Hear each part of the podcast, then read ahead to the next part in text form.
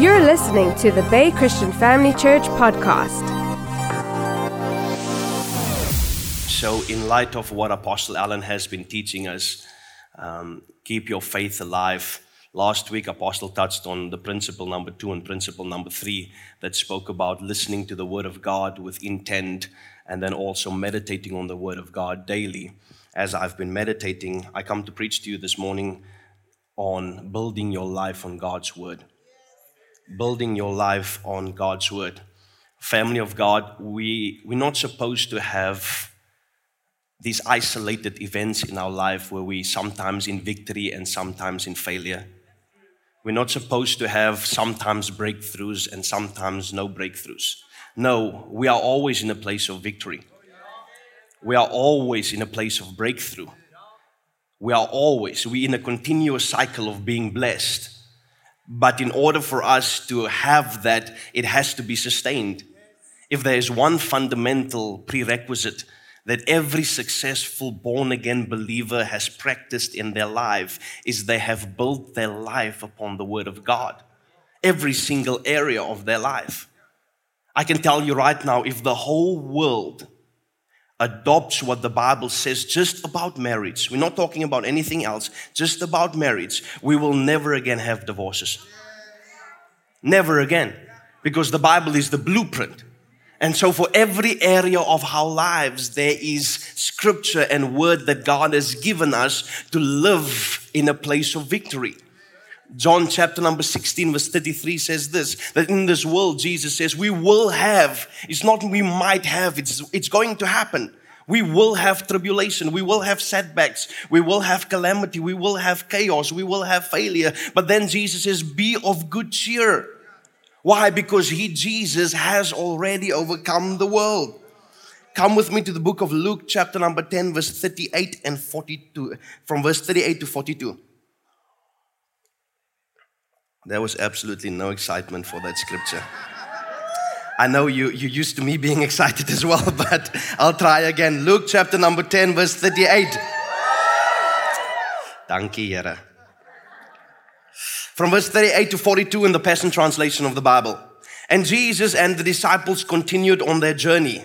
They came to a village where a woman welcomed Jesus into her home. Her name was Martha, and she had a sister named Mary. Mary sat down attentively before the Master, absorbing every revelation he shared. When you and I come to the house of God, when you and I take time out to study the Word of God, we have to listen with intent. And that intention should be to practically apply. When you and I study the Word of God, we should absorb everything that is in there.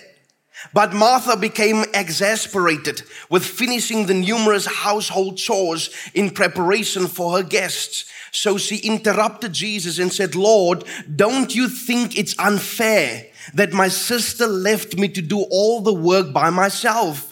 You should tell her to get up and help me. The Lord answered her, Martha, my beloved Martha, why are you upset and troubled, pulled away by all these many distractions? Mary has discovered the one thing most important by choosing to sit at my feet. She is undistracted, and I won't take this privilege away from her. There are many things in today's time that are contending for our attention. And the enemy wants to keep you busy. That's why he's, he's trying to continually bring in different challenges, different problems. Sometimes one person is out of one problem and then they're in another problem and they're in another problem. And it seems as if you're in this continuous cycle of never ending problems. He's trying to keep your attention occupied. Trying to keep your attention away from the Word of God. And when Jesus came to the house of Mary and Martha, Mary immediately stopped what she was doing. And she went to go sit at the feet of Jesus. And I loved how the Passion Translation says that she attentively listened to Jesus, absorbing everything that he was saying. Family of God, if we're going to live the victorious life that Christ has promised us, if we are going to live a life of breakthrough, and if we are going to see every promise that Jesus promised to us fulfilled in our lives in this lifetime, we have to be people that attentively listen to the Word of God and absorbing everything that Jesus says we should do. We cannot be distracted. We cannot. God has put together celebration for this week for you and I to come together to listen attentively to what He has to say to the church for this season and this time and this specific dispensation so that you and I can live a victorious life. And so we cannot be distracted. We have to focus on the Word of God. We have to set quality time aside to focus on the Word of God at a place of no distractions. Come with me to the book of Matthew, chapter number 7, and we're going to read from verse 24.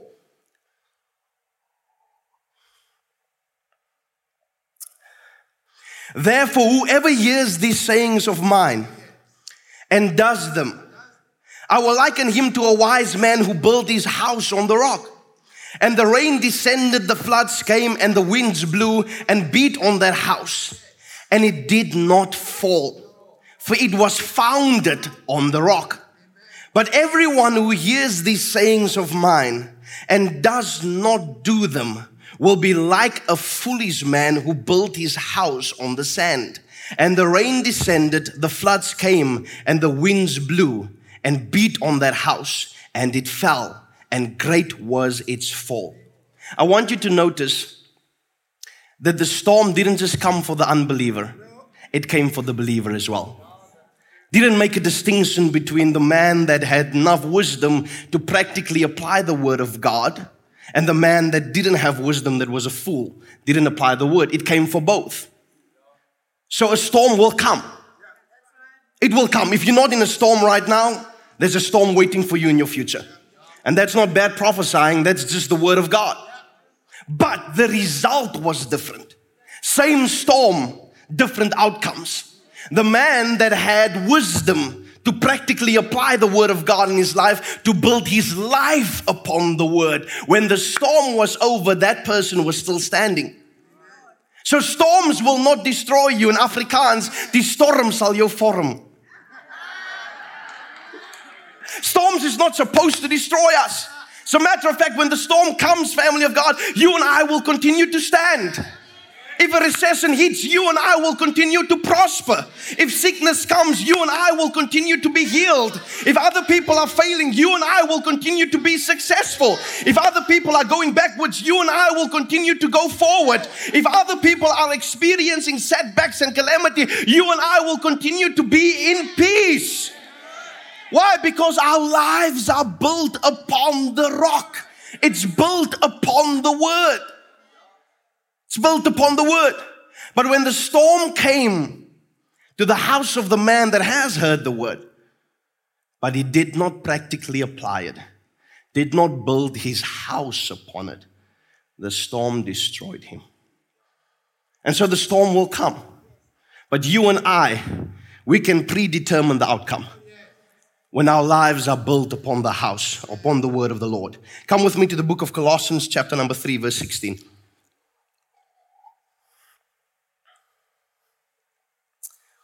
It says, Let the word spoken by Christ, the Messiah, have its home in your hearts and minds and dwell in you abundantly or richly.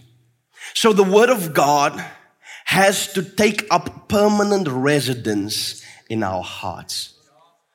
If anyone is looking for the Word of God besides the Bible, they can look in your heart because that's where it's living. You have to give, if I can say it this way, the Word of God, the title deed of your heart. It has to take up permanent residence in your heart. But now, the Word of God does not live in our hearts permanently by casually inquiring.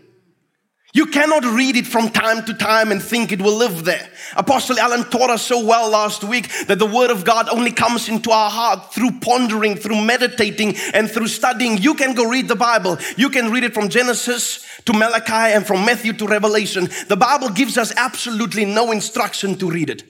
There is no scripture that says, read me. It only uses the words ponder, meditate, and study. Why? Because that's the way it gets into the heart. It's by continually reading and meditating and taking quality time out to look at it with attention, to focus on it. It cannot be a casual inquiry. You and I have to make a decision today, and we are so well taught in this house that we're going to set out time every day of our lives to study God's Word. Now, I know if you have to wake up at four o'clock in the morning to pray and to study, it's going to take a lot of discipline. But I tell you right now, what starts with discipline will eventually turn into delight. And so, in other words, you will look forward to go sleep so you can wake up at four o'clock to study God's word. Ask anybody that have started with God their day, your day is different. Doesn't matter what happens. And so, you and I have to make a quality decision today that we are going to put time aside in our days, not while I'm on the phone, while I'm listening to the radio, while I'm driving. No, it is time just for God and His Word. And then what we also should do, we shouldn't read the Bible as if there's a monologue, it's a dialogue. As a matter of fact, most of the time, Pastor Sam, when I have read the Bible, the Bible was reading me. It speaks right into my situation. I've never read it and not gave it an opportunity to speak to me. Must be a dialogue. Must be a dialogue. And so the Bible is also the only book you will ever read in your life when the author is always present. So there is absolutely no reason for you and I to be confused about anything. But for the Word of God to take a permanent residence in our hearts we have to make a quality decision to meditate on God's word. We have to make a quality decision to ponder and study God's word. Come with me to the book of James, chapter number 1, verse 21.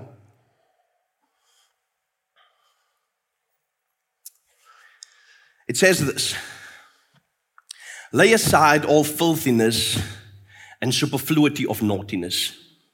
Then it says, Receive with meekness the implanted word of God that has the power to save your soul. Now, within that word, there's three fundamental principles that every single one of us should apply when we study God's word. Number one, we should lay aside all filthiness and superfluity of naughtiness. What does this mean? Everything in our heart that has the potential to choke God's word we have to lay it aside. We have to lay aside envy. We have to lay aside bitterness. We have to lay aside unforgiveness. We have to lay aside whatever it is jealousy, selfishness. We have to lay these things aside when we are going to study God's word. And so before we come to here, before we study, cleanse your heart of these things and then it says, receive the word of God with meekness. It gives us the attitude by which we have to receive. Now, a synonym for meekness is humbleness, but the better synonym for meekness and humbleness is submissiveness. So I'm not reading the word to convince me. I'm reading it because I am convinced. I've already predetermined in my mind and in my heart that whatever I read, I believe. I am not selective. And so once you've laid aside all filthiness and superfluity of naughtiness, everything that has the potential to choke the word of God, now you approach the word of God with meekness, with humbleness, with submissiveness to it. And then it says the implanted word of God has the power to save your soul. Now look at this. When you go and buy a plant, you get a plant, it's in a little bit of soil and black bag around it. If you pull it, you will definitely pull it out. Definitely. Why? It's not planted. But if you take that same tree and you put it into the soil of the earth, and you leave it there for six months to one year, do you think Pastor Gary will be able to pull it out? No, we will not be able to. Why? It has roots, it is grounded, it is planted. But the planting took time, the growing took time, the roots took time. So, what am I saying to you? When you and I study God's word, when we meditate on God's word, not in isolated events, but a continuous, relentless pursuit to look at God's word, that word will take root in your life. That word will plant itself in your life. And listen to me, all of us know when you got saved, it's your spirit man that got saved. The battle is really in your soul, which is your mind, your will, and your emotion. But the Bible is saying, listen to me, when you lay aside all filthiness and superfluity of naughtiness, everything that has the potential to choke the word of God, and you approach the word of God with meekness, with humbleness, with submissiveness to that word of God, and you do that with a relentless attitude, you do it continually, then your soul, your mind, your will, and your emotions will also have that salvation experience. I'm preaching good to you. I said to my wife, baby, when I come today, I will not shout at the people. I will talk to the people. I will talk. I said, the only thing I will not do, I will not wear socks. but, but I will talk today. But it doesn't happen just by quickly inquiring. Doesn't happen like that. Doesn't happen. Come with me to the book of Psalm 119, verse 11. Psalm 119, verse 11. Very familiar portion of scripture. It says, Your word I have hidden in my heart that I might not sin against you. If you allow me to, for a moment, just to flip the script, what it's really saying is that if the word of God is hidden in my heart, I will not sin. It's literally what it's saying. Because sin is literally you and I are missing the mark. That's what it means. But now, how do I hide the word in my heart? You know, where I grew up in Fraserburg with my father, he had a study. And in his study, he had safes, seven of them. Everything was always locked up. When my father was upset with my mother, my mother will be in the second service. I will not tell the story. He, my father locked himself up. He liked locking things up. And everything was always kept in a safe. The proof of our insurances, the proof of our investments, everything was in a safe. Everything was always locked up and kept for a minimum of five years, the, the, the invoices and stuff, but the insurances and everything was always in a safe. And so one day I asked him, I said, why? Why is everything always locked up? Why do you keep all of this in a safe? And then my father said these words to me Well, Dylan, in case there is a fire, in case it's very rare, but it might happen, it, will never happen, but there's a possibility, whatever. The, let me not say that.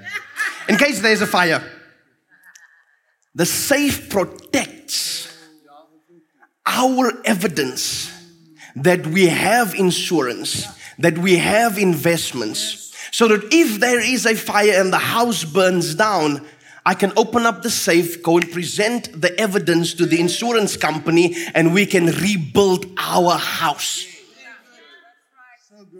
Now, your heart is a safe. Your heart is a safe. Now you have to understand, according to the book of Mark, chapter number four, the Bible says the thief comes immediately to steal. And so the reason my father had saves, it's because this documentation carried a certain value that he will only put that away in the safe that has value. So if I do not place any value on the word of God, I will not put it into the safe of my heart. And so what happens when the enemy comes after us? and he gives us symptoms of sickness. You then have to go to the safe of your heart you have to open the safe and begin to pull out the evidence that says, by Jesus' stripes I am healed. You pull out the evidence that says that He sent His word and He healed me. You pull out the evidence that says that I will pray for the sick and they will recover. You pull out the evidence that says that He's still Jehovah Rapha, the God that heals me. Why? Because it's in your heart, it's the evidence, it's the reality of your life. That might be a fact that you have symptoms, but the truth is you are healed. So when the enemy comes against you and say that there's more month than there is money, when he says that you will not be able to pay this and you will not be able to pay that and you will not be able to pay that, you go to your safe. You open up your safe. You begin to pull out of your safe the evidence that says you are blessed going in and you are blessed going out. You pull out the evidence that that blessing of God is the power for you to prosper, to multiply, to be fruitful, to subdue and take dominion for the advancement of the kingdom of God. You pull out and says that the blessing of the Lord makes one rich and it adds no sorrow. You pull out and say that God will honor his covenant by enabling you to produce wealth. The reason why sometimes certain circumstances are prolonged, it's because there's no evidence in the safe. There's no evidence in the safe. And so, for you to get it in there, you have to place a high value on God's word. And then you're to have to spend time with it. The proof of love is really in the investment of time.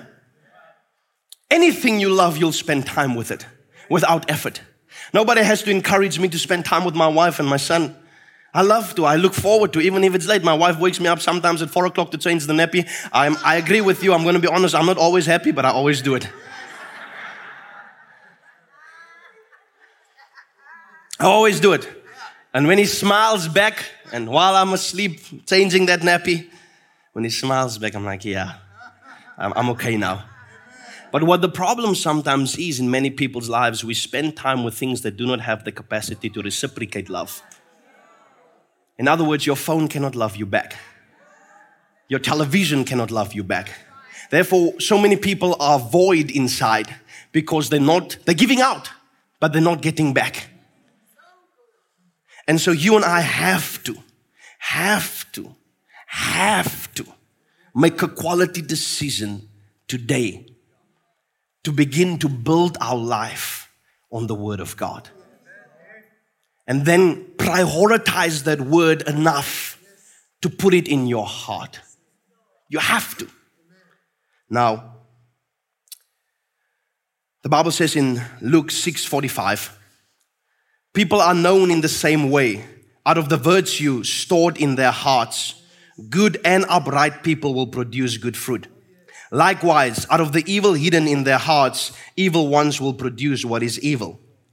For the overflow of what, listen to this, for the overflow of what has been stored in your heart. What has been stored, what has been stored in your heart in your safe will be seen by your fruit and will be heard by your words. Whatever is in here will eventually make its way out of here. But it has to be stored in our hearts. It has to be. Because it's from the abundance of the heart that the mouth speaks. And so look at this Genesis chapter number 3, verse 15. The snake has deceived, Satan has deceived Adam and Eve. God comes, he tells him in Genesis 3, verse 15, I will put enmity, vyandskap, between you and the seed of the woman. And you will bruise his heel, but he will crush your head. The head is always figurative of authority. But now, if you study the human body, anatomy, or you know biology, the woman doesn't have seed. It is the man that carries the seed. The woman has the egg. So, why would God, that had created us, say, I will put enmity between you and the seed of the woman? Why would he say it like that? We have to go to the book of Luke, chapter number 1, verse 38. Luke chapter number 1, verse 38.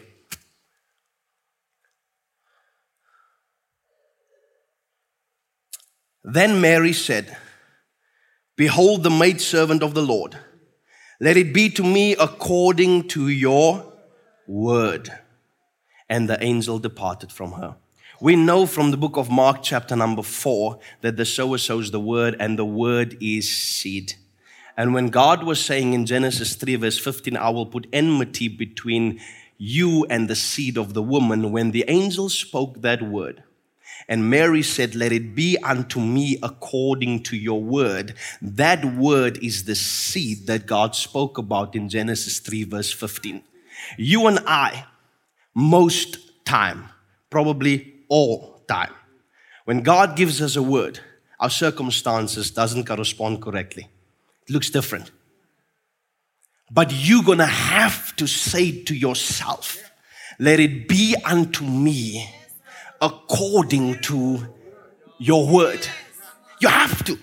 And so when they say to you that you don't qualify for the job, when they say to you that you do not have the right credentials and the right experiences, you're going to have to say, Let it be unto me according to thy word. What they don't know, you might not have the right credentials, you might not have the right experiences, you might not have the right qualifications, but you do have favor you do have favor. And because you have favor, it will be unto you according to God's word. What whatever God has said about you, it does not matter where you find yourself right now. If you have this attitude of submissiveness to whatever He says, your life, your circumstances, your family's life, your marriage, your business, it will line up with what the Word of God says. If you really want to see the fulfillment of promises of God in your life, make God's Word your priority and then say to yourself, Let it be unto me according to thy word. So, the last scripture I want to give to you is in the book of Deuteronomy, chapter number 11. And we read from verse 18 to 19 and then 21.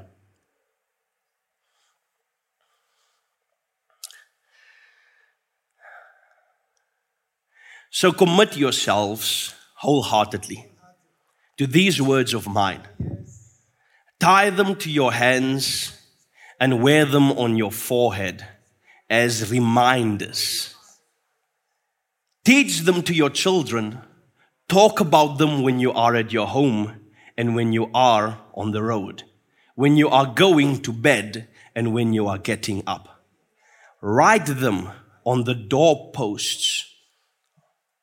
Write them on the doorposts of your house and on your gates so that as long as the sky remains above the earth, listen to this, you and your children may flourish in the land of the Lord swore to give your ancestors.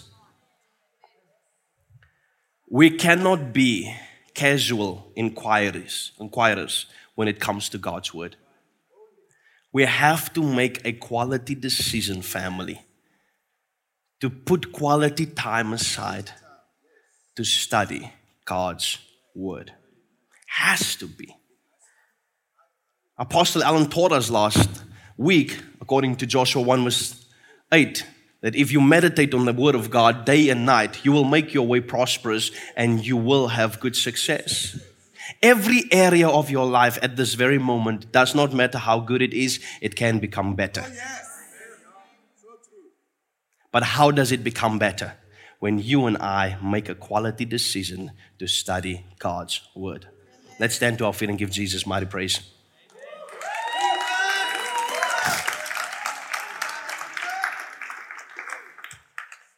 I want you to put your one hand on your heart and lift your other hand to heaven and say this with me.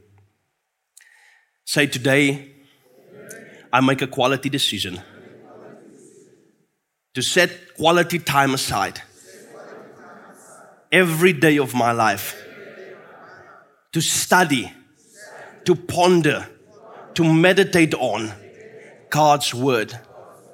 I will discipline myself to study God's word daily. My life, my marriage, my family, my business is built on the house of God. Therefore, it will not fail. It will continue to flourish. Every opportunity I have, I will study God's word. Studying God's word is one of my highest priorities in my life. I know that when I study God's word, I will see the fulfillment of everything God has promised in His word. I will say, like Mary said, let it be unto me, let it be unto my marriage, let it be unto my business, let it be unto my family, according to God's word. In Jesus' name, I believe God's word above every other report. And I prioritize it, I value it so much that I hide it in the safe of my heart. Thank you, Jesus. Amen.